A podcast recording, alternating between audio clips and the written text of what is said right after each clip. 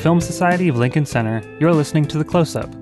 Each week, we bring you in depth conversations with some of the biggest names in filmmaking. It's October 28th, 2015. I'm Michael Odemark, one of the show's producers.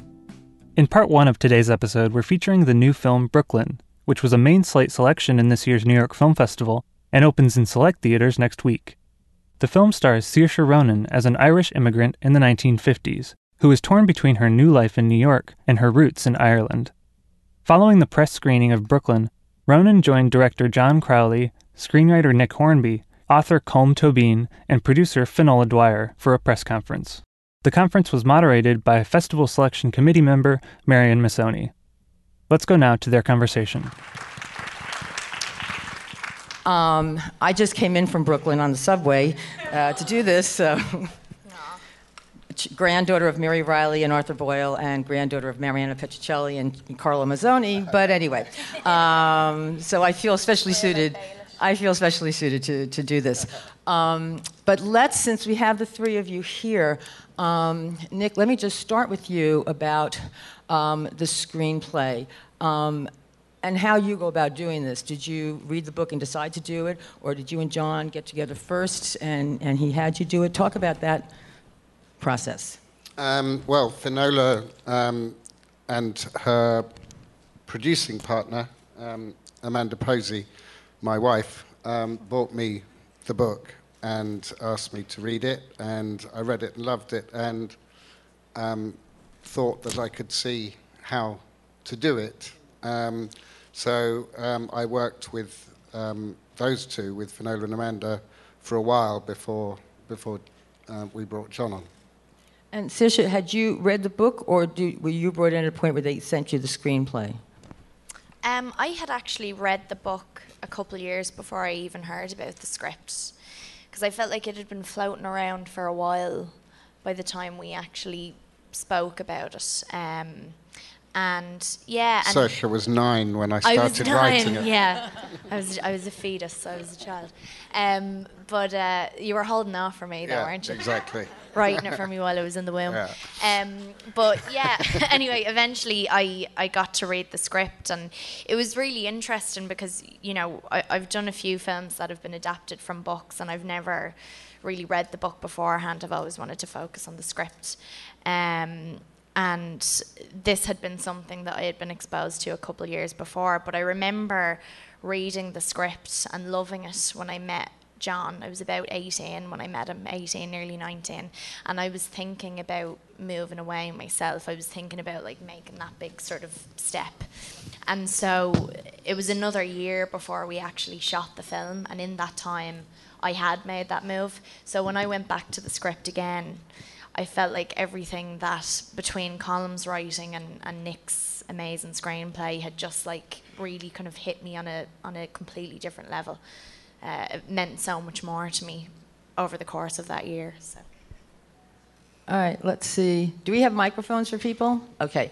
Um, so questions here in the white um, top. Yeah. Okay. Uh, I have a question for uh, Nick Hornby. Uh, my impression from the, the film seems it seems a little more sentimental than the book that leaves out perhaps some of the um, tougher realities both in Ireland and, uh, New York. Was that your decision or the producers to do that? Uh, I uh, there was no decision to leave out any tough stuff. Um, the decision was to try and uh, produce a screenplay that worked and affected people. Um, and you know, when you adapt a book, uh, you you focus on the line of the narrative, and anything on either side tends to uh, get left out. I think I, I wanted to write the screenplay that I thought would affect the greatest number of people. um, in the black sweater, I think, up there. Congratulations to all of you. The film is just fantastic. Thank you. Um, I have a question, I guess, for Finola. I'm fascinated by how you uh, put the co production together and how the choices were made as far as the Canadian piece. Obviously, it has nothing to do with Canada. And as a producer, I'm always interested. Well, initially, uh, we looked at ma- making it in New York and Ireland, and uh, I had various financiers who were interested in doing it at a much higher budget, and slowly they kind of, you know, fell away for various reasons, and. Uh, and there probably was a time a few years ago when to make a movie like this, the studios would have done in a heartbeat, and they don't anymore. And so it was about trying to, I didn't want to just make it, I wanted to make it really well. So I made up a lookbook of all the kind of locations we were looking for to replicate of Brooklyn 1951 and the countries and states across America that offered incentives. Hello, welcome. So you turned up, did you? We're going to do a little, a little quick introduction here, maybe, and then divas are here. continue.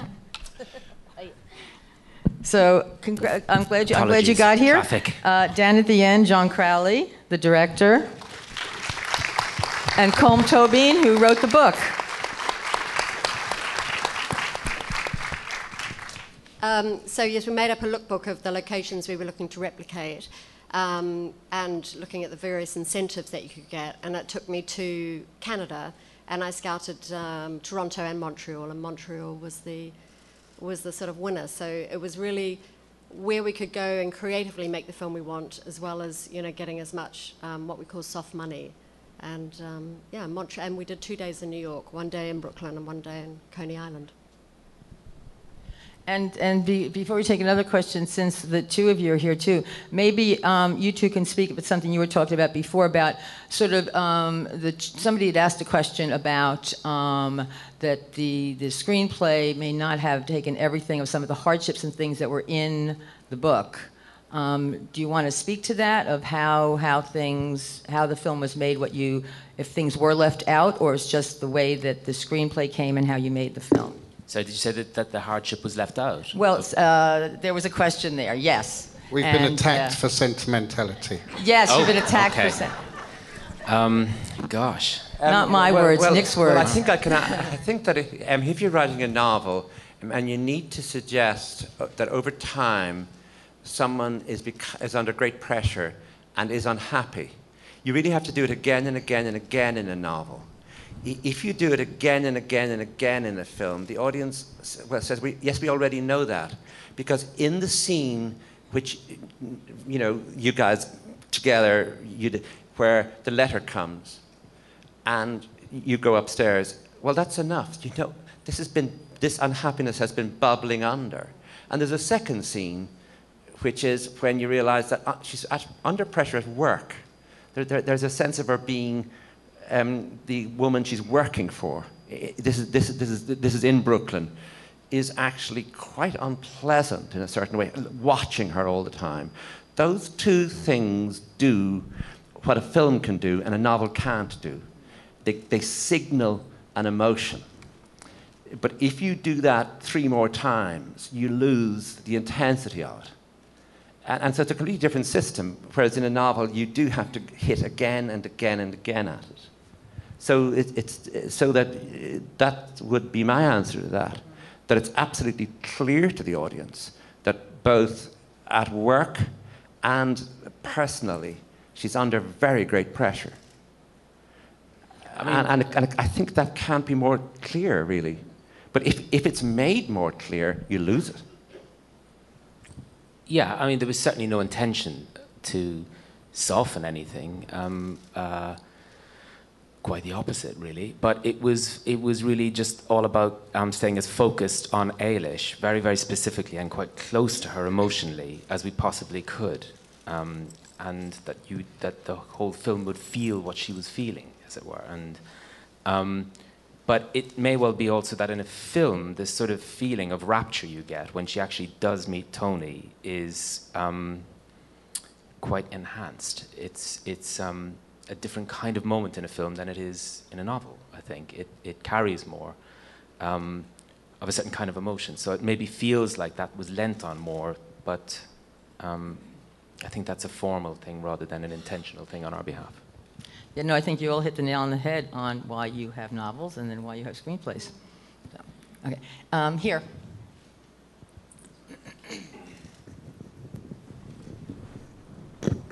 Thank you all for your beautiful work. My question is, to the director. Uh, the landscape of faces in this film are just are, are like Terence Davies. They really just sort of set the viewer into the scene of who these people are, just looking at them. So I'd like to know about the casting, particularly Emory Cohen and uh, Julie Walters. Bringing her back to us in America is is a treat. So thank you. But just talk about how you cast the film.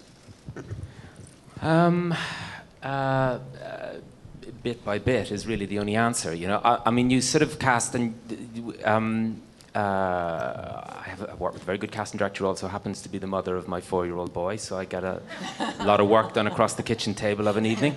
Um, uh, you know, I, I, don't cast from um, from looks. You, you, cast if it's a speaking role, obviously, with the exception of the Christmas Day sequence.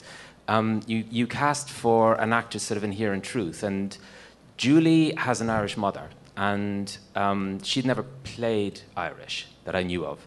So it, it sort of felt like that she would know who this woman was, and she instantly recognized who this woman was and went after that rather deliciously, you know. Um, uh, but once we had our main leads in place, um, it, it, was really about finding the exact right actor. A lot of them are, are in the Irish section aren't well known actors, but they're very, very well known in the Irish theatre. So they're great character actors. Um, and then when you know the, one of the interesting things on Christmas Day sequence, which was all shot in Montreal, of course, um, was that a lot of those men didn't speak English. You know, they're, they're French Canadian, but we had a very good extras casting person in Montreal, and with the help of a number of books that I pointed her towards, I said, they got to have faces like these.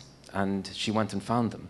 And because um, uh, then it, the, all of those obviously evoke a whole sort of coastal shelf of stories, that any one of which could be a film in itself, you know? Tony? Oh. Tony?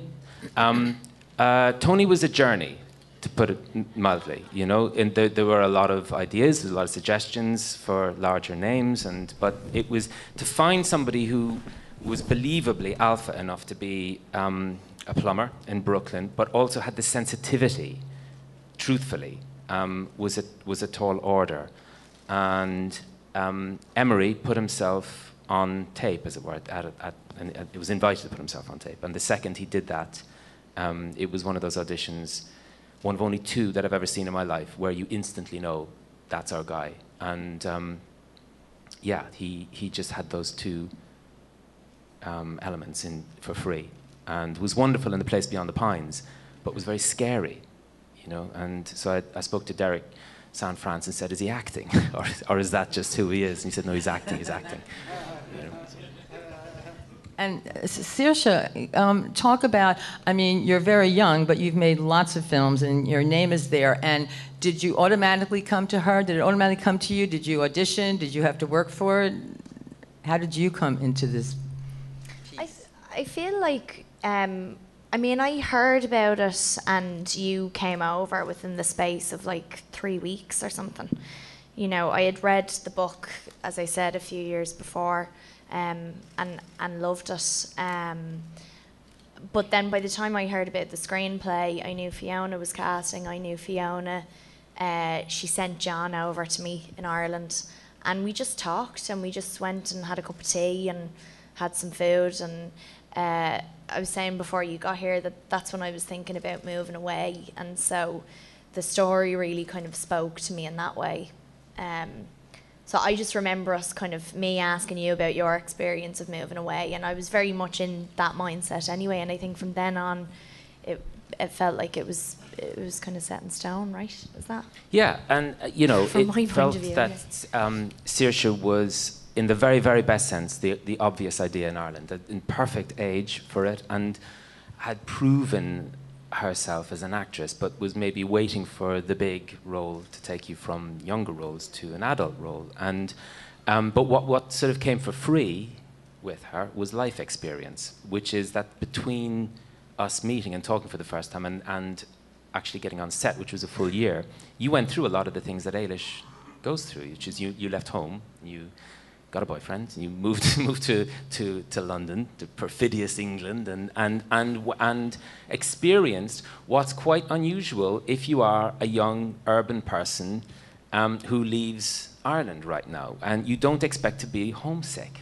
you know, and you, because home is a text away, a phone call away, it's, it's, an hour away on a plane. It's not like leaving in the 50s when, when you would leave on a boat, and, and yet to, to be able to experience that same feeling which I think is what's universal about what, what Colm wrote, which is, is um, the split that happens in somebody when they leave home. That it's, it's almost suggests that it's a sort of uh, a wound that won't be, won't be healed up all that easily. You just embrace it and learn to live with it. Um, so all of that, Saoirse brought with her to set, thankfully. I think as well, I know the thing that struck me in the script and with my own personal experience was sort of, and everyone seems to feel this way, is that it's not even the act of leaving home, the physical act of like moving away from home, but it's more the realization that you get when you've left that you can't go back to how it was ever again. And this sort of grief, this like uh, haze of grief starts to set in. And as Colm and Nick kind of so beautifully put it, homesickness is, is something that stays with you for a while until it's passed on to somebody else, and you don't know when that's going to be, and uh, you can never sort of calculate how long it's going to last for or prepare yourself for it. And I think that's kind of the scariest thing out of everything, is that there's this heaviness that you feel, you know, um, and you don't know when that's going to be lifted. And of course it is. Um, but I was still in that state when we did the film. So it was incredibly, it was such an incredibly vulnerable place to be in. And you'd never played Irish before? No. Which was incredible, actually. Yeah, and that was the other thing is that I was waiting for the right Irish character to come along. You know, there had been scripts sent to me over the years, and um, a lot of scripts that people had written about, you know, Irish folklore or famous Irish characters from our past but it just didn't feel like the heart of us had really been captured. And I, and I feel like with a, a, lot of the films that have come out over the last while, it hasn't captured our spirit. And that was one of the first things I said to you was that, you know, Nick, this fella from England, was able to come along and completely capture our spirit so so perfectly, right? Um, and that was amazing and that was so exciting to be a part of something where I felt like everyone that was involved in the film understood us and understood the magic of the Irish, you know. Uh, let's see. Okay, over here. There's a beautiful shot uh, when we say goodbye to Jim, when we see him the last time, and there is uh, almost like dust in the air that looks like ashes or snow. And uh, for me, that uh, um, encompasses the grief you were talking about. Maybe that is the homesickness in the air? Um, yeah, I don't want to take away the poetry from it because it's one of those moments where we got lucky, but someone hadn't done the hoovering, basically. Okay?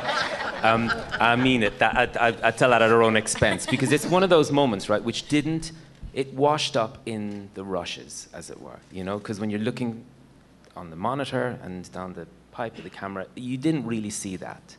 And um, we were shooting, and you know, as always, you're under pressure, and it's like you don't have enough time. And it's sort of, come on, let's go again, let's go again. And after about three, four takes, I think it was the rushing around, people running in and out, tape measures, you know, all the stuff that happens was just, just making the dust come up from the, the, the mat. I'm afraid.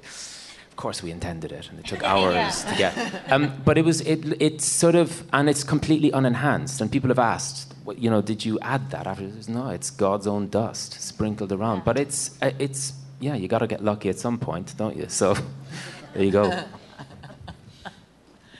Uh, first of all, sir, if you had the novel on you, I'd give you money now to read it. I am so in love with these characters.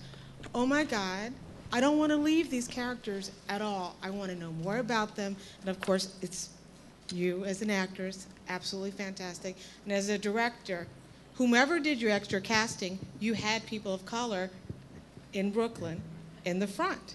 So my question to you, and it might sound a little weird, and please don't think me, you know, a garish American. There was a movie of many years ago called Soul Food that became a series any goals, any desire to maybe see this like on a Netflix or a Hulu? Absolutely. Oh, thank God. Producer. Yeah, well, we, we had said that at the time that when we were shooting all the Miss Kelly scenes, it was so stressful. it was like amazing and wonderful and funny. But we, we did like eight dinner scenes in one day. And I think because we had Julie, who was so bloody brilliant, she like kind of kept it all going. And we said at the time, if we were ever going to have a spin off, it was going to be Mrs. Kelly's, right? Yeah, the boarding house is definitely. Or sorry, not. Miss Kelly's, Macchiao's, I mean, Macchiao's. Mrs. Kelly's would be Um, very different. Mrs. Kelly's would have been great. We don't want Mrs. Kelly. No, no. Come and visit. Macchiao's. I'm doing that one, Mrs. Kelly's shop. You can do that. The there's miserable not, one. yeah. not much soul food around Nettles No Kelly's place. sentimentality in that one. We'll make up for the softness in the film with the Yeah, Nettles Kelly spin-off. Yeah. Um, right there. Hi, um, I was just wondering if you had any thoughts about releasing this film kind of in this moment where we're having all these conversations about migrants and immigration, just if you had any thoughts about that. Um, yeah, I do. um, it's a tricky one because you know this is um, in lots of ways a very small story, um, but it has scale. You, do you know what I mean? Is that it hopefully suggests a lot more than than the actual size of one young woman's journey. Um, it's also rather internal, and it doesn't rely on melodrama or large dramatic events to keep moving forward. Um, when you look at the contemporary migrant crisis, to be honest, the closest parallel would be um, the famine migration in Irish history, which is a very, very different thing, but that, that has sort of shocking parallels, I think. So, um, but it's, it's a story which, um, I don't know, if at its best, maybe it humanizes the idea of migrants. I mean, there's a, you know, there's, there's a very different relationship to immigration here, a very different tone to the, to the conversation about immigration here than there is, for instance, in the United Kingdom, you know. So, um, uh, yeah, it's a very big issue to walk around. I mean, we've all been talking about it a lot, um, of course, because it is in the sort of zeitgeist. And I think in terms of Eilis's journey and all those thousands of people, hundreds of thousands that came from Ireland, came from Italy at that time and at the end of the First World War, they were all in search of a better life. And I think that's what a lot of um, the crisis now is the same. Those people are also in search of a better life. A long time before I talked first to John about the script, um, I talked to Mike Nichols about the script. Um, he, he'd asked to speak to me, and we had a phone conversation, which was very interesting. And he said, I think that you need to make a case for why this story now. And he said, and there are lots of cases to be made. Um, and I think he meant that I should make that case somehow in the script. And I, I kind of politely disagreed um, because I think that actually, whenever you make this film, there is always going to be that argument going on in in the time in which the film is being released. And in fact, we're having this huge um, argument about it and debate about it in Europe at the moment. Um, uh, and there are various people uh, on the right politically who say enough's enough and we don't want any more despite what's happening.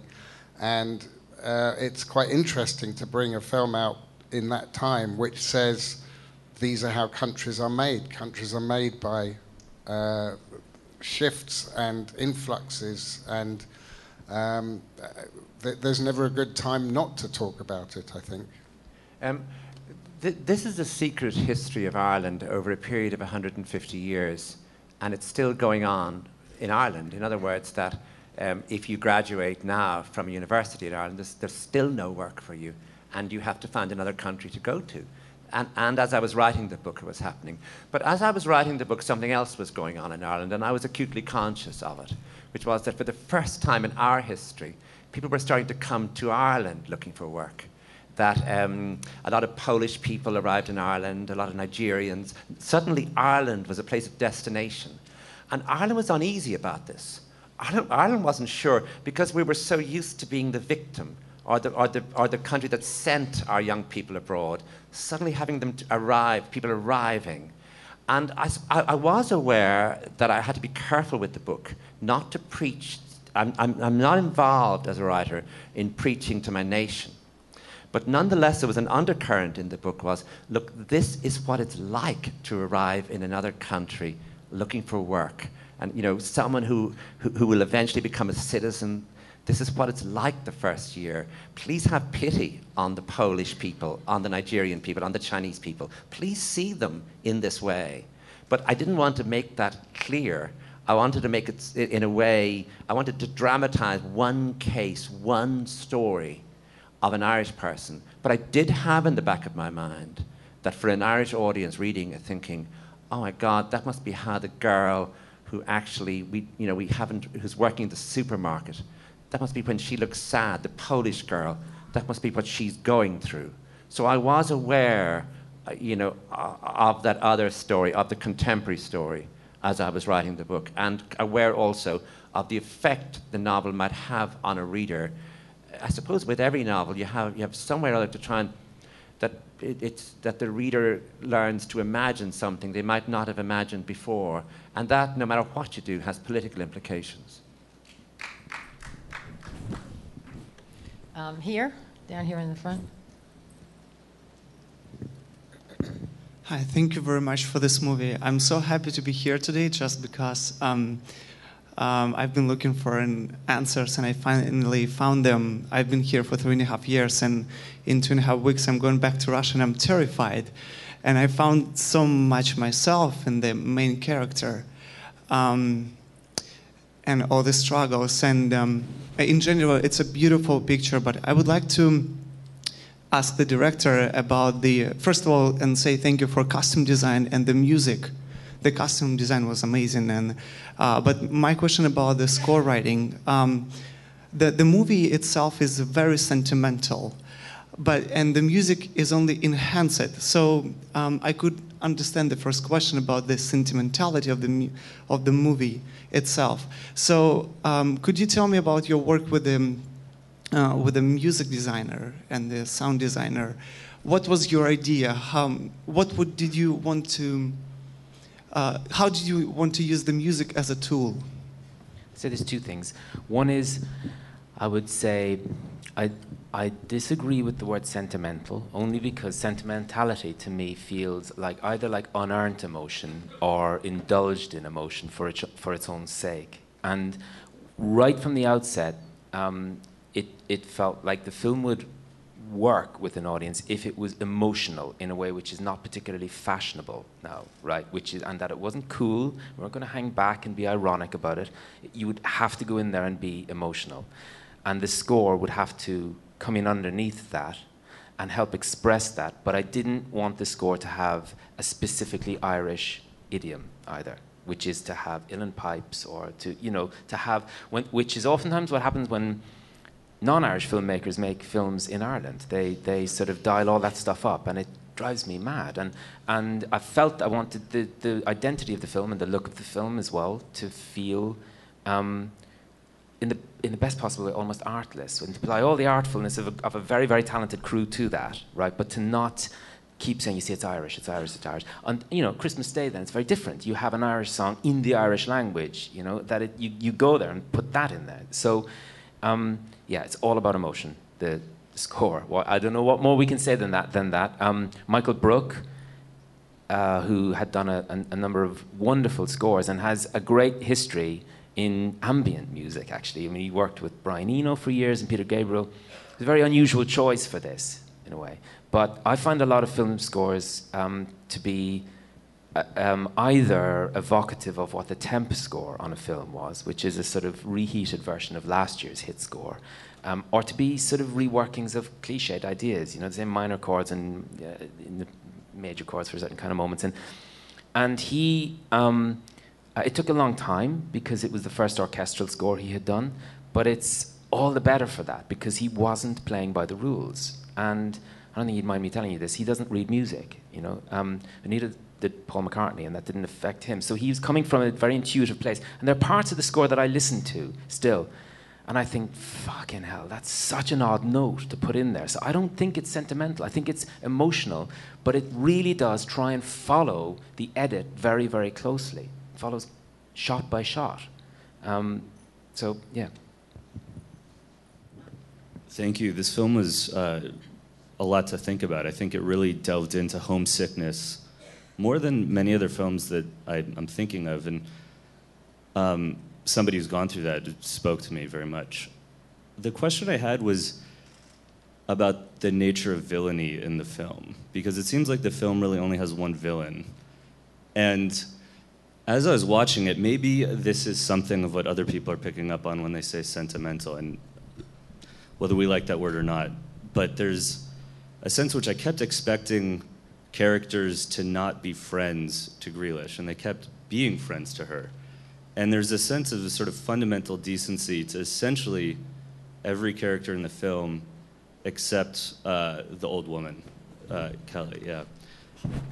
And that really affected me. And in fact, the, the painful situations that she gets into in the film seem to be outside of any individual's control except the screenwriter or the, the, the writer. And it, yeah, it was in, and, and I don't know whether it provoked a certain nostalgia for a time when people were more decent, or if you could speak about this decision to maybe play up certain audience expectations for the headmistress to be sadistic and or whatever, and, and it didn't happen. And I thought that was actually really fantastic and kind of brought into higher focus the just very natural homesickness of that she was experiencing.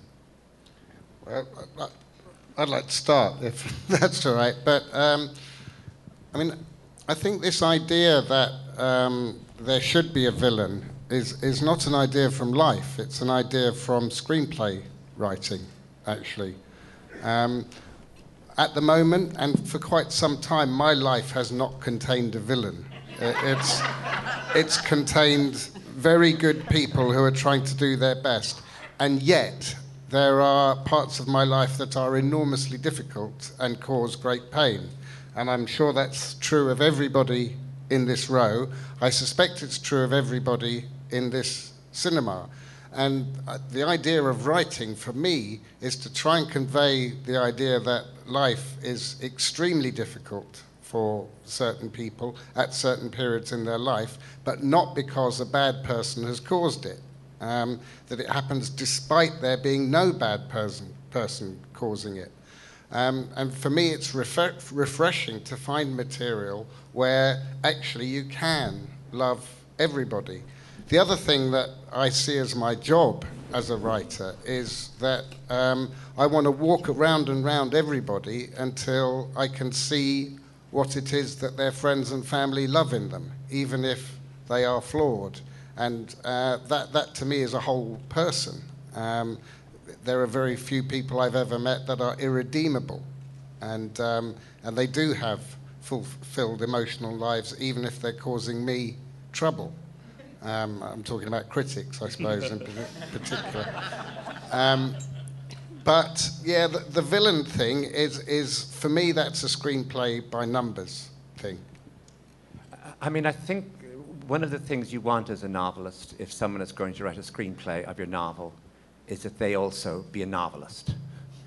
Because what I, what I imagined was a young woman who, for some reason that she herself doesn't understand, attracts people.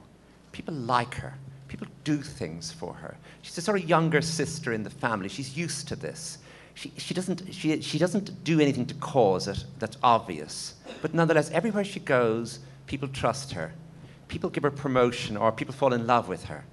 And she radiates this without attempting to do so.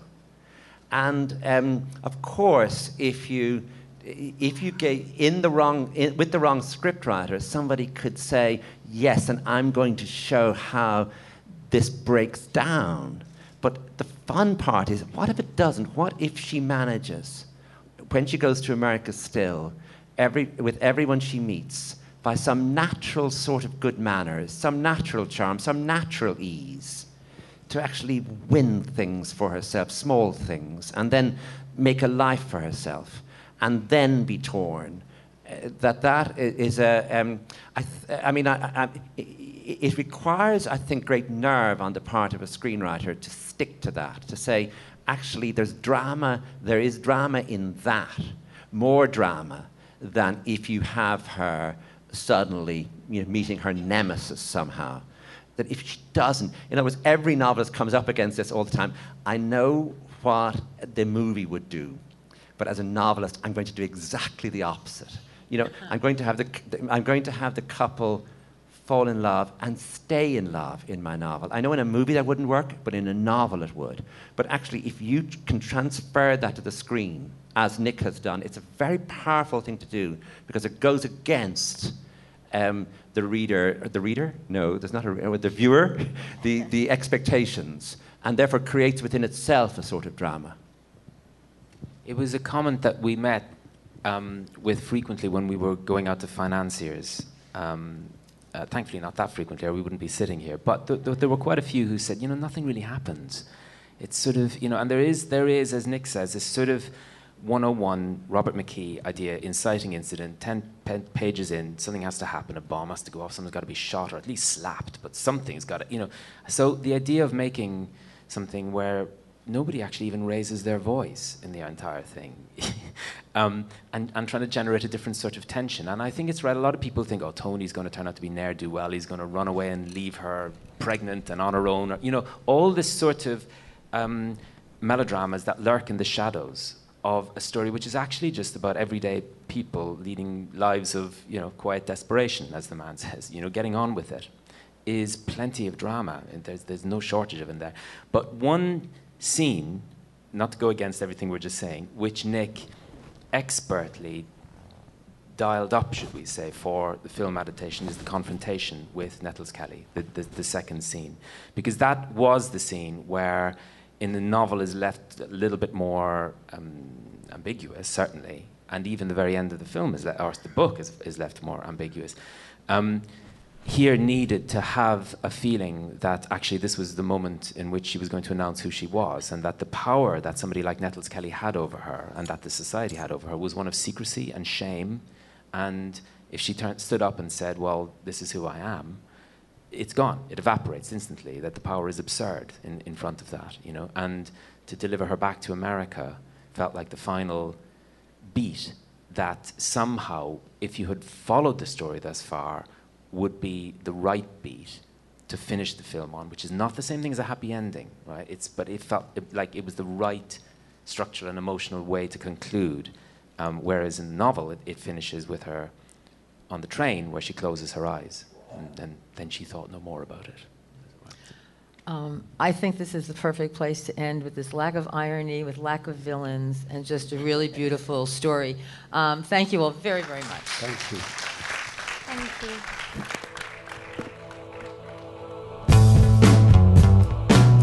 Part two of today's episode features one of the highlights of this year's Convergence, a section of the New York Film Festival which focuses on immersive media acting as a forum for storytellers of all stripes to actively explore the shifting media landscape. Every year, the series features screenings, installations, interactive experiences, panels, and presentations. This year, one of the most insightful presentations came from screenwriter and journalist Mike Jones, whose event was titled The Working Screenwriter. The talk drew on his 15 years of experience working for independent producers, major studios, and now Pixar, to offer a picture of what it's really like to pursue a career as a professional screenwriter today.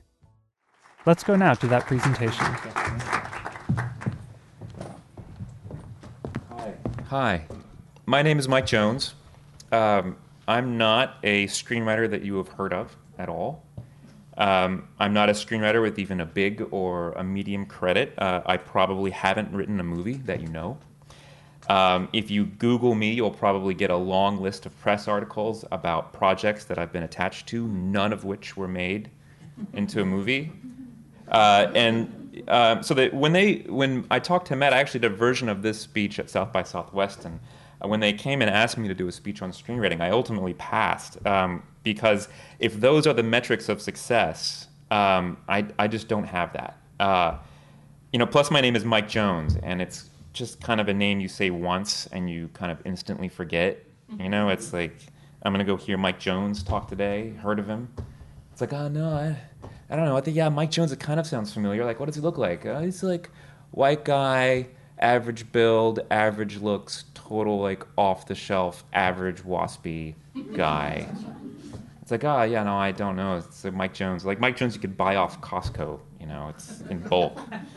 Um, so anyway, when they asked me to come speak, I said no because you know what can I really speak about? What can I speak about is working my ass off for 15 years uh, to try to make a living at screenwriting, uh, knowing that you know you might make that six-figure paycheck, but when you don't work the next year, that six-figure paycheck becomes five. Um, so I don't have platitudes to give you. I can't tell you how to sell a screenplay or to get an agent. The only honest thing um, I can do here is kind of give you myself and my story. Um, and it's full of failures and it's full of fuck ups and it's mostly full of assumptions followed by bewilderment and confusion about what it really means to be a working screenwriter. Um, and then when I said that to Matt, he said, "Yeah, great, come talk about that." So, talk about that. Um, you know, honestly, for years I had a very difficult time separating my writing from my business. From my financial position at any given time was influenced by my writing. But um, though, uh, though, it was ne- though it never influenced what I could write well. And that's what I kind of want to give you in this long speech here. Uh, for year, uh, um, it's that's the point I'll circle back to. So you know they always say write what you know, write what you feel, write what's in your heart, and yeah, of course, you know. And if you're one of those handful of screenwriters that can exist on um, just writing original specs, which is original work, um, by all means, absolutely you should do that. But the truth is, most working screenwriters don't do that. Um, most screenwriters make a living by writing assignments, which I'm going to get into later. Um, and the truth is, you know, there's no benefactors uh, in, for screenwriters. Everything we do is self-generated. We generated our success and we generate our failures as well. Um, but most every screenwriter starts in the business by writing a good original work, and that is your calling card uh, spec. That's your calling card script. Um, and mine uh, was a script called Miller, and it was what the industry called a character-based script. And um, uh, I had written three scripts before Miller. You know, each one got me enough praise to write the next one.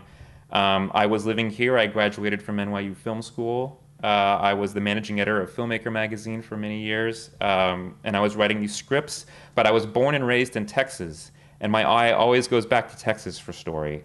Um, and Miller came right out of my life. Miller is about an ex con. He's fresh out of jail um, in South Texas. Uh, and he's doing everything he can to kind of get back on track. And the character was based on my father, who uh, went to prison when I was in high school. Uh, I worked two jobs waiting for him to get out of prison um, so that we could get an apartment together and I can help him get him back, get him back on his feet. And when he got out, as I watched him in those years before I went to college, I watched how he struggled. And that struggle stayed with me. And um, I always wanted to write about that struggle.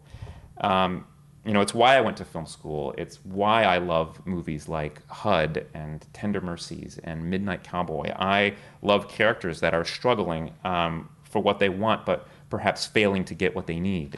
Um, so the character Miller kind of just jumped right off the page uh, as I wrote it and the writers in the audience. Actually, how many writers in the audience? How many screenwriters are here? Oh, good. All right. So maybe you'll learn something from this. I don't know. All right. Um, you know, when you when you write, when you find a character that you love, um, once you kind of land on that character, that character you might find starts writing its own dialogue. If that character is alive, it's, if it's three dimensional, it will start telling you in a way where it wants the story to go. And um, Miller surprised me when that happened. It, it, it, it surprised me how much I knew this character. It shouldn't have, but it did. And so when I was a, when I threw this kitchen sink at him, I realized that he would do different things. This character, and that was a way for me to make it not so much about my father, um, but to also understand that as long as I had a character that was alive, that you felt uh, in your heart, that you believed, you didn't have. I didn't have to give it my own personal experience in a plot. I could throw a different plot at him. Um, and Miller took off. Miller got me an agent. It nearly got made. We had Chris Cooper and Marcia Gay Harden and Scarlett Johansson attached, and it had money in the bank twice, and both times it fell out. It's never going to get made. But um, it started my career as a screenwriter, and it was my calling card script. And right after that, um, uh, I got called by Matt Dillon to rewrite uh, his movie called City of Ghosts. I don't know if you remember City of Ghosts, but it was Matt Dillon's directorial debut, and he lives here in Manhattan, um, where I was living at the time. And um, he, uh, I wanted kind of to translate what I did with Miller into a more conventional story, and um, I thought, like, why not? And that's what Matt wanted, and Matt read Miller, and he loved Miller, and that's what he wanted in the script. He wanted that sense of authenticity as well, um, and that's how I got the job. And I had never written for anyone else before. Um, I assumed it would be different, but I had really no idea how. And I realized that, you know, in these sorts of for hire jobs, um, the parts of the story, there's many parts of the story that come locked down. I'm going to talk about assignments a little bit later, but particularly with Matt's story, um, you know, producers can come and bring you work um, and ask you to rewrite it, and they can say, you know, go have fun with it, go explore, go do whatever you want with it. I have actually never found that to be the case. I have always found that if you if you didn't deliver something that they couldn't vocalize, then it's just a it's a slippery slope to just failure. And the kind of you know the same happened with Matt. Like after several weeks, I found my role had changed from screenwriter to more of a court reporter as Matt paced the room and acted out all the parts, and I had to quickly type them down. And then he would go, no, no, no, and I would delete, delete, delete. And then he would act them out again, and I would quickly type it down. And then he'd go, no, no, no, and I'd delete, delete, delete. It was a lot of that. And I don't begrudge him for that because that is the way he needed to understand his characters. But the problem is there was no room for my characters, and the plot was more or less set. Um, I came into the job as a writer when what he really needed was a was a story structure mechanic. Um, and I don't say that to be negative at all because knowing structure is incredibly valuable. I didn't know it for years. Um, but knowing it is essential to deconstructing it. Uh, at Pixar, writers are joined with filmmakers who already have characters, who already have directions. And so you are more or less a map maker for them. You are um, drawing out plot, you're making emotional connections, um, and you're finding, like, you're finding particular journeys. But, but those are their characters, those are their plot, and, and you are there to service that. Um, and there's nothing wrong with that. There's actually a great amount. I love doing that. I'll get it more into Pixar a little bit later. Um, after City of Ghosts, I did one more job for Matt, um, thinking it would be different, but it wasn't, and my frustration boiled over, and um, I left the project early.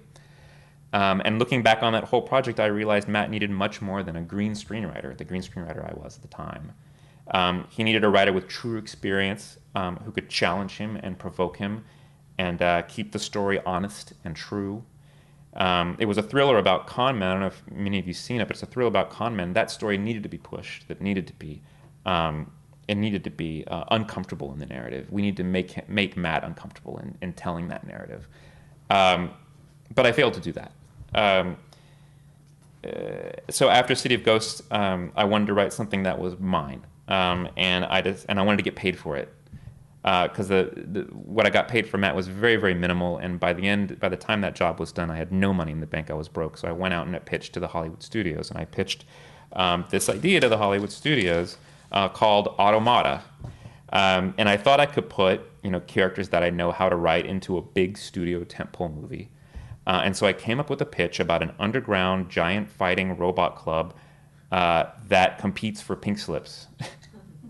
It's funny. It is funny. I sold it to Stan Winston Productions. I don't know if you remember Stan Winston Productions. He was Stan was still alive at the time. He's since passed away. He's a famous creature and special effects designer, and he wanted to direct it. And we sold it to Columbia. Um, and it's suddenly like boom, I had another job. I I honestly thought of that pitch in the car 30 minutes before I went in to meet with his director of development, and um, I think I thought, wow, like this is easy. This is fitting all of that that mythos that everybody reads about about writing the plot on the back of a napkin and selling that to an executive uh, you know all of that bullshit right? And i said um, now my career is matching the careers of screenwriters that, that, that i've read about you know in variety and hollywood reporter the quentin tarantino's like all that. Um, but uh, i sold them on a cool plot um, i had no idea about the character uh, when i started writing i realized i needed a character uh, so I needed a character that I knew. I knew my dad, and Miller became a great character. I couldn't use my dad in this one, so I thought I would use myself. So it stars me. uh, a different name, obviously, but everything about this guy was me. And I was 25. I had no idea who I was at 25. Um, I barely knew me, and that's what came out. So Automata is a giant fighting robot movie starring me as a geeky robot builder. Now, show of hands of who wants to see that movie. Diana Williams, put your hand down. Diana Williams, immediately her hand went up. Put your hand down. It's a terrible script. It's awful. Because the character has no want. The character wants to build a giant fighting robot. That will not fill two hours. Um, the sense of giving a character a want was foreign to me for a really long time. And for all the writers out there, I encourage you to embrace and study this idea of what a want is. There's a physical want and there's an internal want that a character has. And it's really important that you figure out what that difference is and how those things are driving the plot. Um, you know, I think it came naturally to me in Miller because the lead character in Miller is preloaded with my dad. Like I knew that want. I knew what he wanted and I knew what he needed, which are two different things. Um, I work with Michael Arndt on several projects, and he uh, at Pixar, and he's always talking about what physically drives the character and what internally drives the character, um, and most, most importantly, how both of those fuel each other to drive the action. Um, and you can look at every Pixar movie through this lens. Uh, they want uh, the want in their movies, and the reason it is the most successful film studio um, is that every action is driven by an internal need, whether that need is realized by the main character or not. Um, you know, Woody fights to keep his family together because that defines his sense of worth, not the boy who he belongs to, right? I mean, uh, Marlin is generally a passive character in Finding Nemo, um, but the loss of his son perfectly propel, propels that narrative, right? It's emotional and it's physical.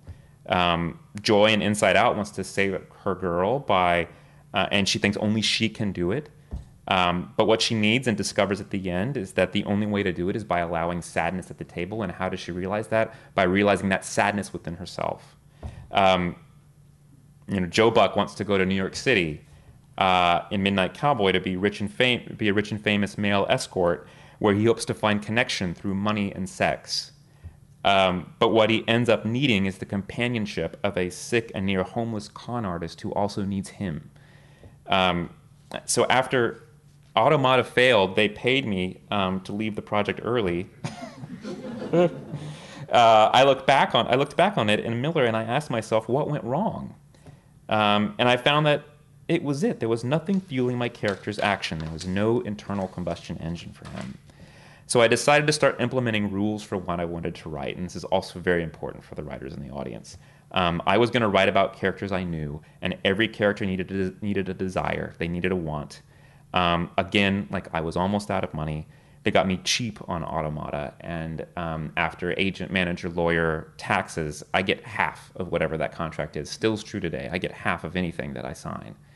Um, so I was broke again um, I needed something, and I decided to try the assignment world. So this is this is where screenwriters make their most of their money. This, the screenwriters how, how they put steaks in the freezer. Um, uh, for screenwriters who have um, a good sample yet no credit, um, what you do is uh, it's uh, assignments are when a production company with a studio deal somewhere, or sometimes they have their own personal money uh, uh, known development money, they hire a writer to adapt an article or a book or another movie, or they hire a writer to rewrite an existing uh, script, or maybe they have an idea for a movie.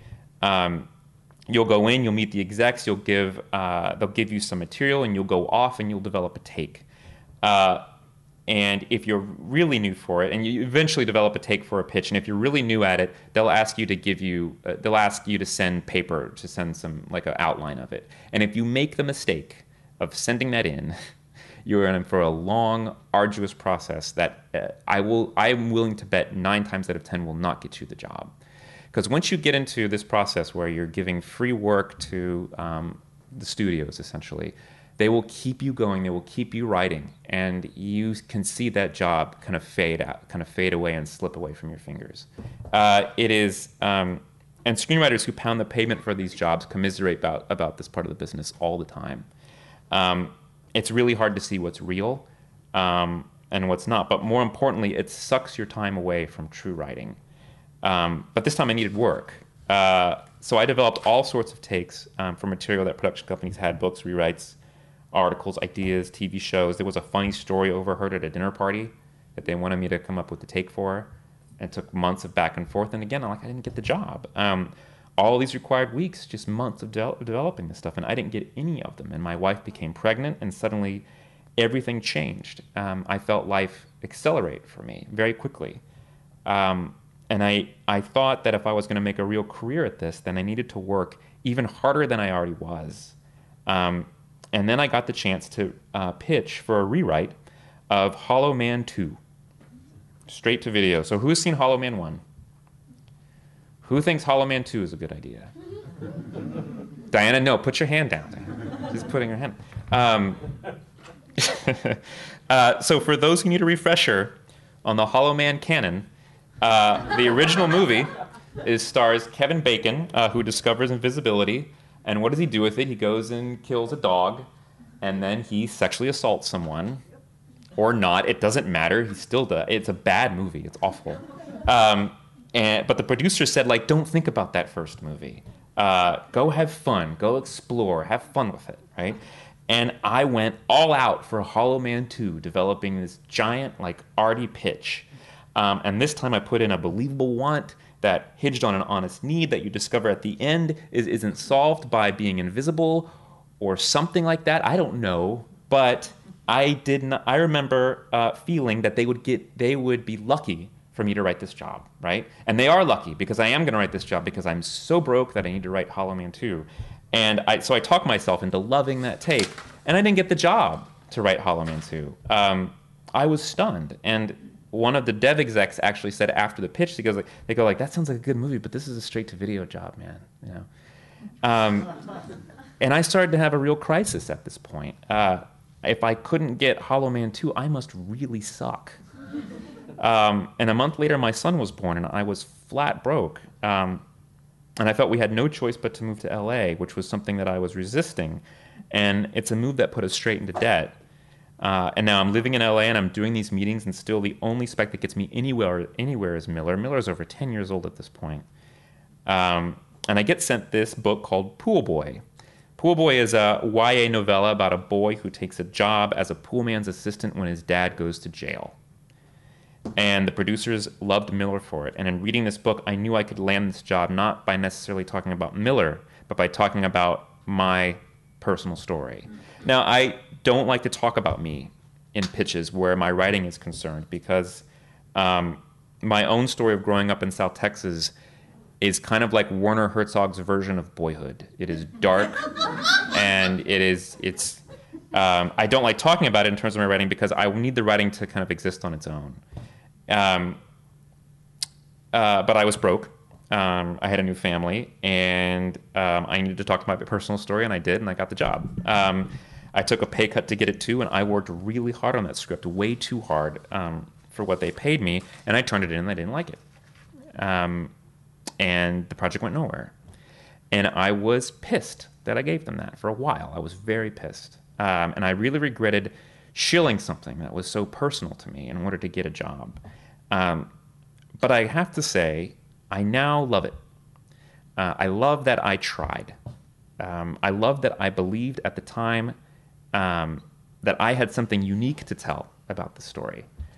Uh, and I might have failed to translate it to them, um, but I gave them what I wanted to give. And in my mind, who else is more qualified than me to tell that story? Um, at the end of the day, like all I have to give to these projects is myself.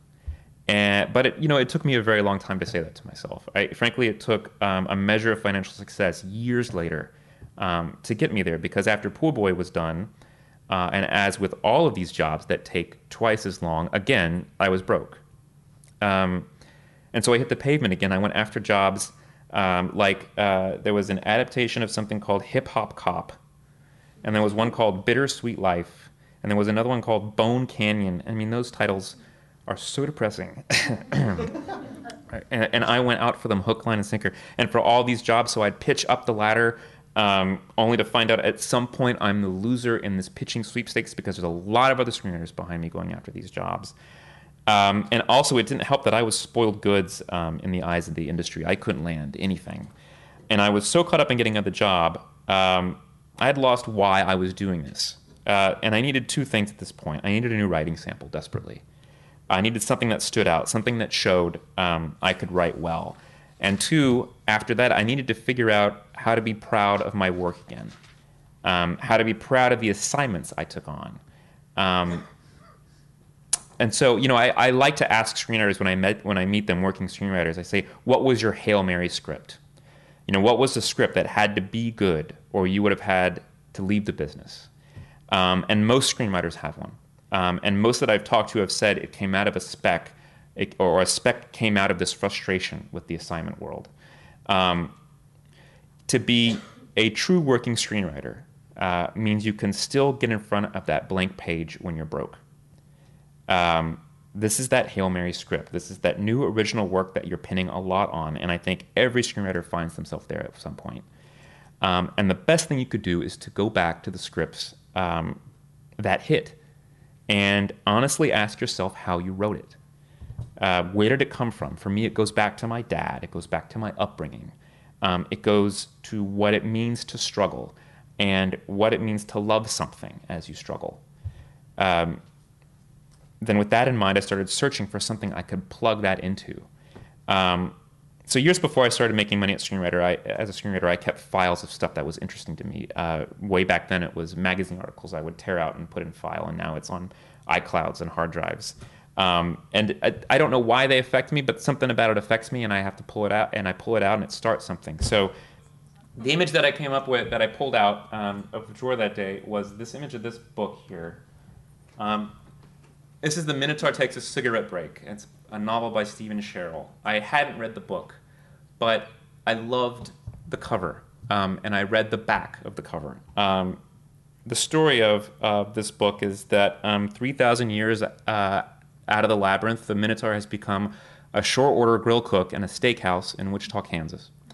Um, and uh, it happens from kind of a shady deal he makes with Theseus. Theseus knows he's not going to kill the Minotaur, so he says like, "Hey, I'll show you a back door out. You guys can go like, you can go be like a real person. I'm going to go say you're dead, but you can go live a normal life, be like a normal person."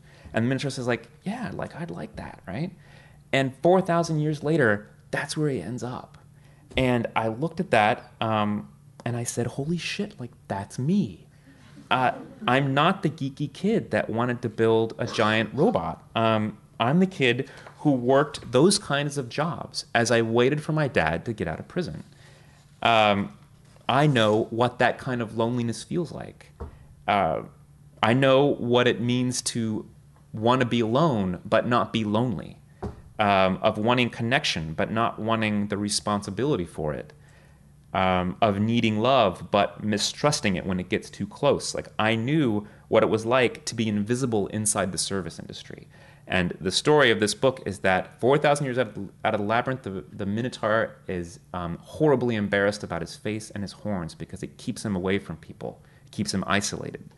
Um, when I grew up, I, uh, when my dad was in prison, I held down two jobs, and one was working at a bar called the 50 50, where I washed um, glasses, uh, uh, mostly shot glasses, right near the shuffleboard table. And my unofficial job was um, to break up fights that would ultimately happen over the shuffleboard table, because I would be the first one there. That's where my little horse door um, washing station was. And I had the, the owner told me, like, just get between them and make sure they don't kill each other and that'll give time for the bouncers who were at the very front of the uh, uh, you know restaurant to come back and kick them out, right? And I loved this job. Every time I heard a fight break out, I would rush out and I would grab the two guys and I would go, "Stop fighting, guys!" You know. So imagine like half me, half the size. You know, grabbing. I loved it because. Um, you know, I li- because it was for a minute um, in between all of the wa- dish, all of the glasses I washed, and all the tables I bust, I was for mo- for just a moment a hero.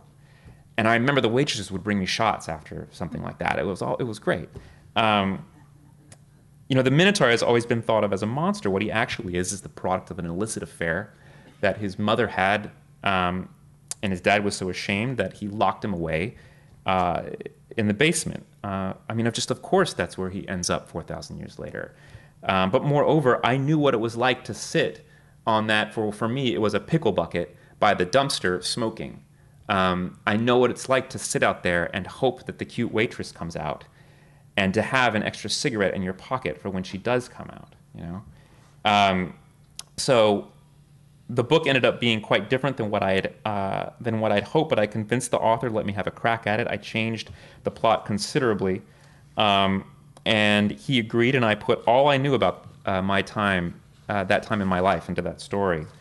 Um, and Minotaur changed my career. Minotaur uh, is what got me in the door at Pixar. Minotaur would attract directors and stars for years, but it would never get made. Um, however, it became my new calling card script, and suddenly I got a whole new batch of writing assignments. Um, I got uh, one called Gargoyles uh, from the animated show, uh, Toxic Avenger remake, Talking Toaster remake, My Little Pony, Berenstain Bears, Mr. Happy. No, the Mr. Happy books. They wanted to make a movie of that. Um, Mr. Magoo. Uh, Mr. Magoo would have been kind of fun. Um, American Werewolf in London reboot. Uh, but I passed on all of them. I said no to all of those. Um, at this point, I decided to really tighten the qualifications for what I would engage on. Um, and the thought of going down the rabbit hole in the assignment world just kind of made me sick. So these assignments had to hit me in the gut, just like Minotaur did. Um, and right away, um, I started to say no. And a funny thing, when you are able to say no, um, they go like, "Oh wait, he said no. Well, let, us get him again," you know, and they'll reapproach you. And if you get, if you nine times out of ten, you you get to a point where you go, "Look, um, here's what I could do with it. Here's where I could go with it. I, I, I don't I don't like a lot of this idea, but what I can see is we can do this." And suddenly, you have more control over these assignments. Um, and I did take a few assignments here and there. Again, none of them are going to get made, but more importantly, I kept to my rules. Um, and at the end, I can say to myself, I did my job, and I'm proud of what I turned in. Um, and with that, I found it also easier to write original work again. I would dive back into those files again and pull out a speech that William Safire wrote in the event that the um, Apollo 11 astronauts were trapped on the moon and couldn't get off. It was a it was a speech that Nixon had ready in his desk to go to read to the nation. And um, I wrote that just t- completely on spec. Again, that put me on like another level of my career. Um, uh, the other specs that I that I ended up doing, um, I did a Sesame Street original movie. Uh, they sent me a, a movie, or, or, they sent me a script, and it was about like um, I'm trying to remember. So it was about Cookie Monster, and every time Cookie Monster he he ate these magical cookies, and then he would burp, and then he would take all the gang back in time to visit George Washington or whoever.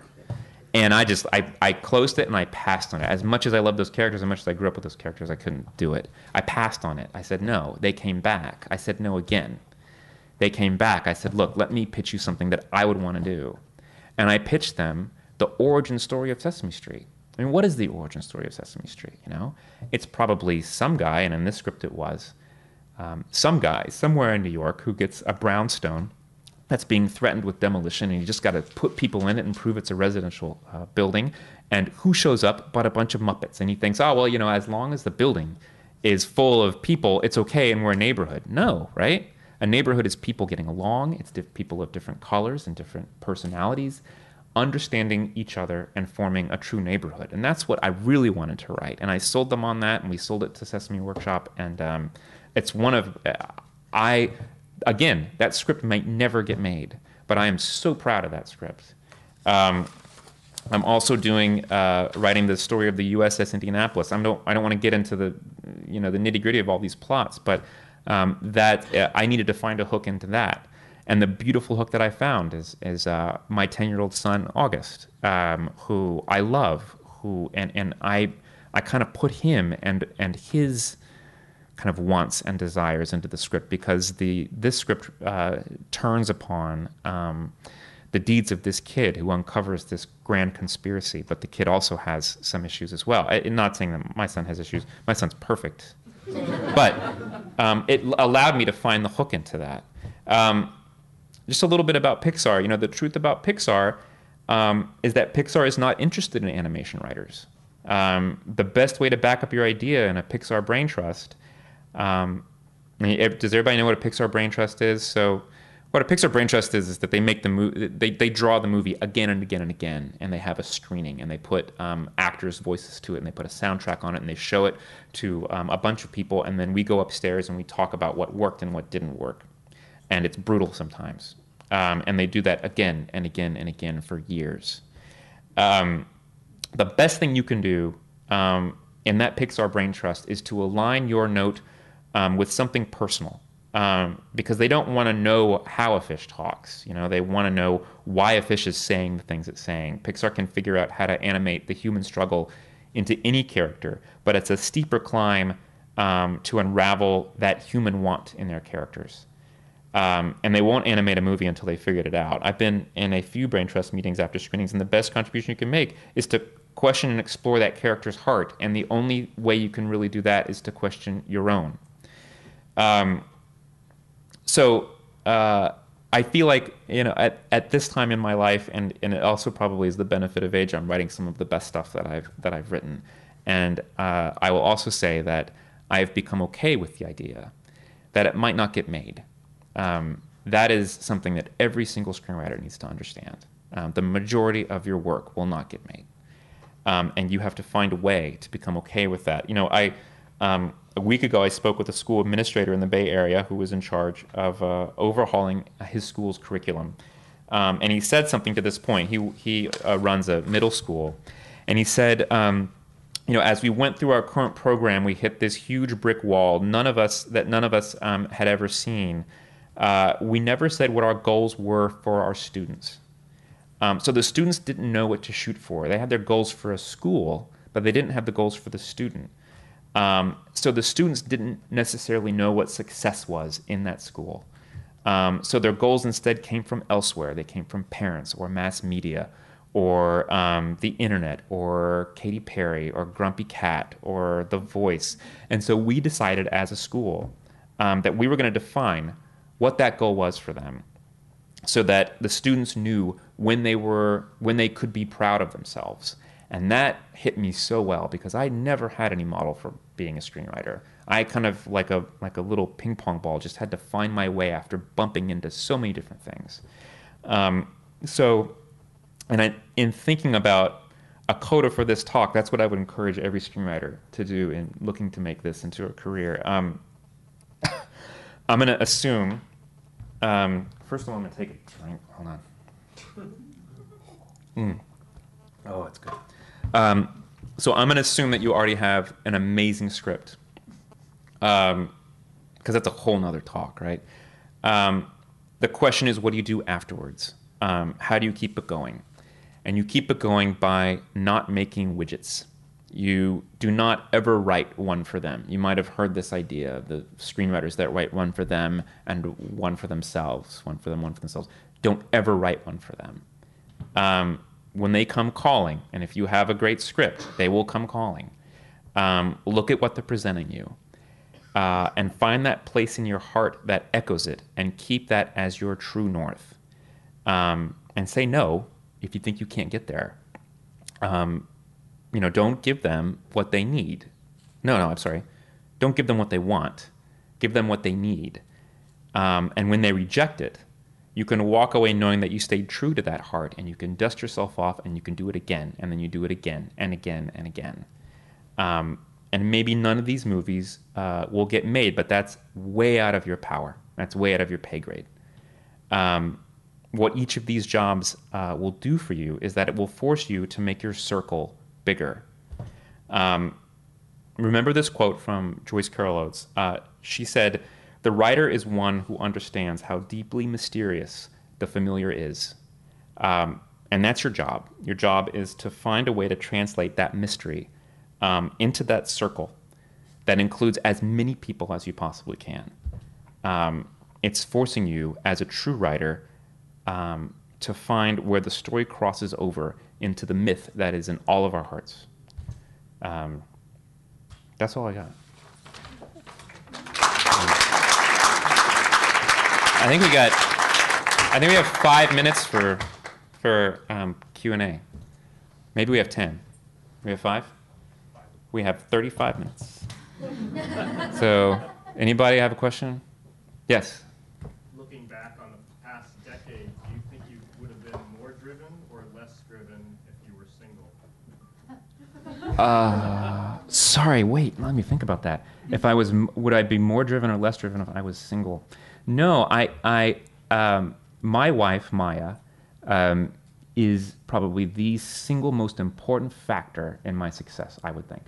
I mean, granted, you know, it, it generates from somewhere within me, but she is the one who told me you need to keep going, you need to keep writing. Um, and I will honestly say I will not be where I am today without her. But everybody needs that, whether it is a mentor, um, whether it is somebody um, that you trust, um, it is somebody that um, not only likes what you write, but understands what you're good at writing, which is really, really important. Very important difference. I would give these scripts to Maya, and she would go like, "I don't see you anywhere in here," and I'd be like, "It is in there. Just I'm going to send it in. You'll see." She was right every single time, every single time. Um, so with me personally, no, um, but I'm a terrible single person. I'm terrible. I I I need people. Yes, go ahead. Can I ask how you got to Pixar?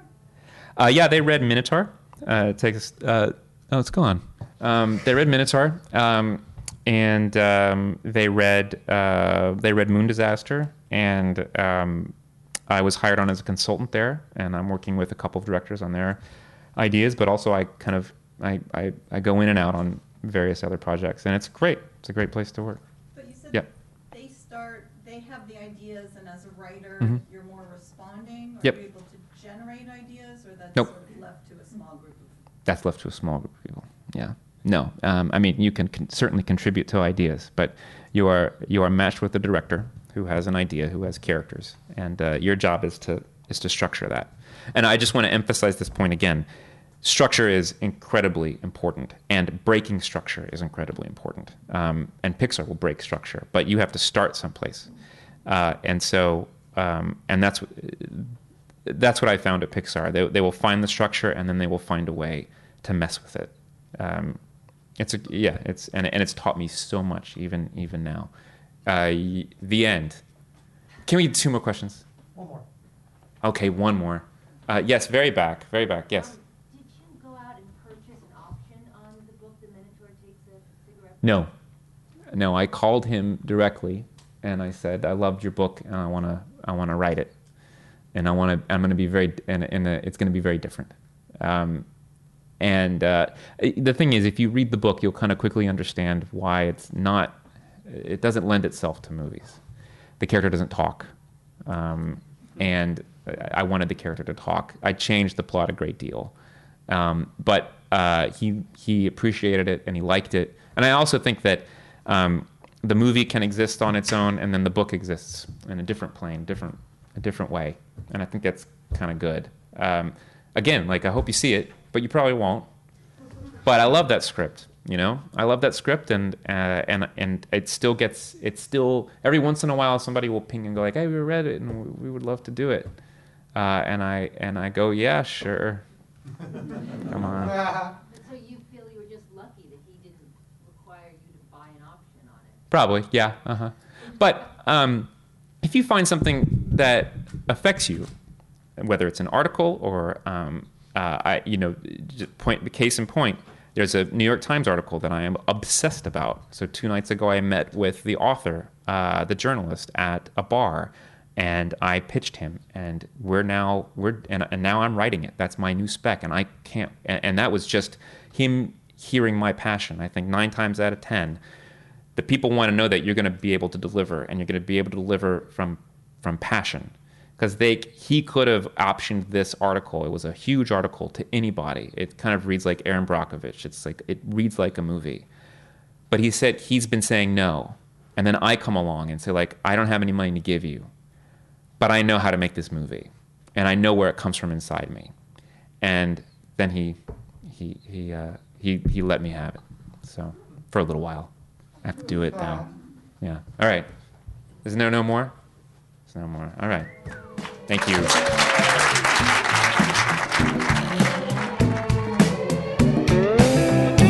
The Close Up from the Film Society of Lincoln Center is produced by Nick Kemp and Michael Odmark. Our opening music is by Steelism. You can subscribe to The Close Up on iTunes and Stitcher. The Film Society of Lincoln Center is a nonprofit arts organization based in New York City, supported by individuals just like you. Founded in 1969 to celebrate American and international cinema, the Film Society presents year round programming recognizing established and emerging filmmakers, supporting important new work, and enhancing awareness, accessibility, and understanding of the moving image. To learn more about what we do and support the Film Society by becoming a member, please visit filmlinc.org, F I L M L I N C.org. The Film Society of Lincoln Center. Film lives here.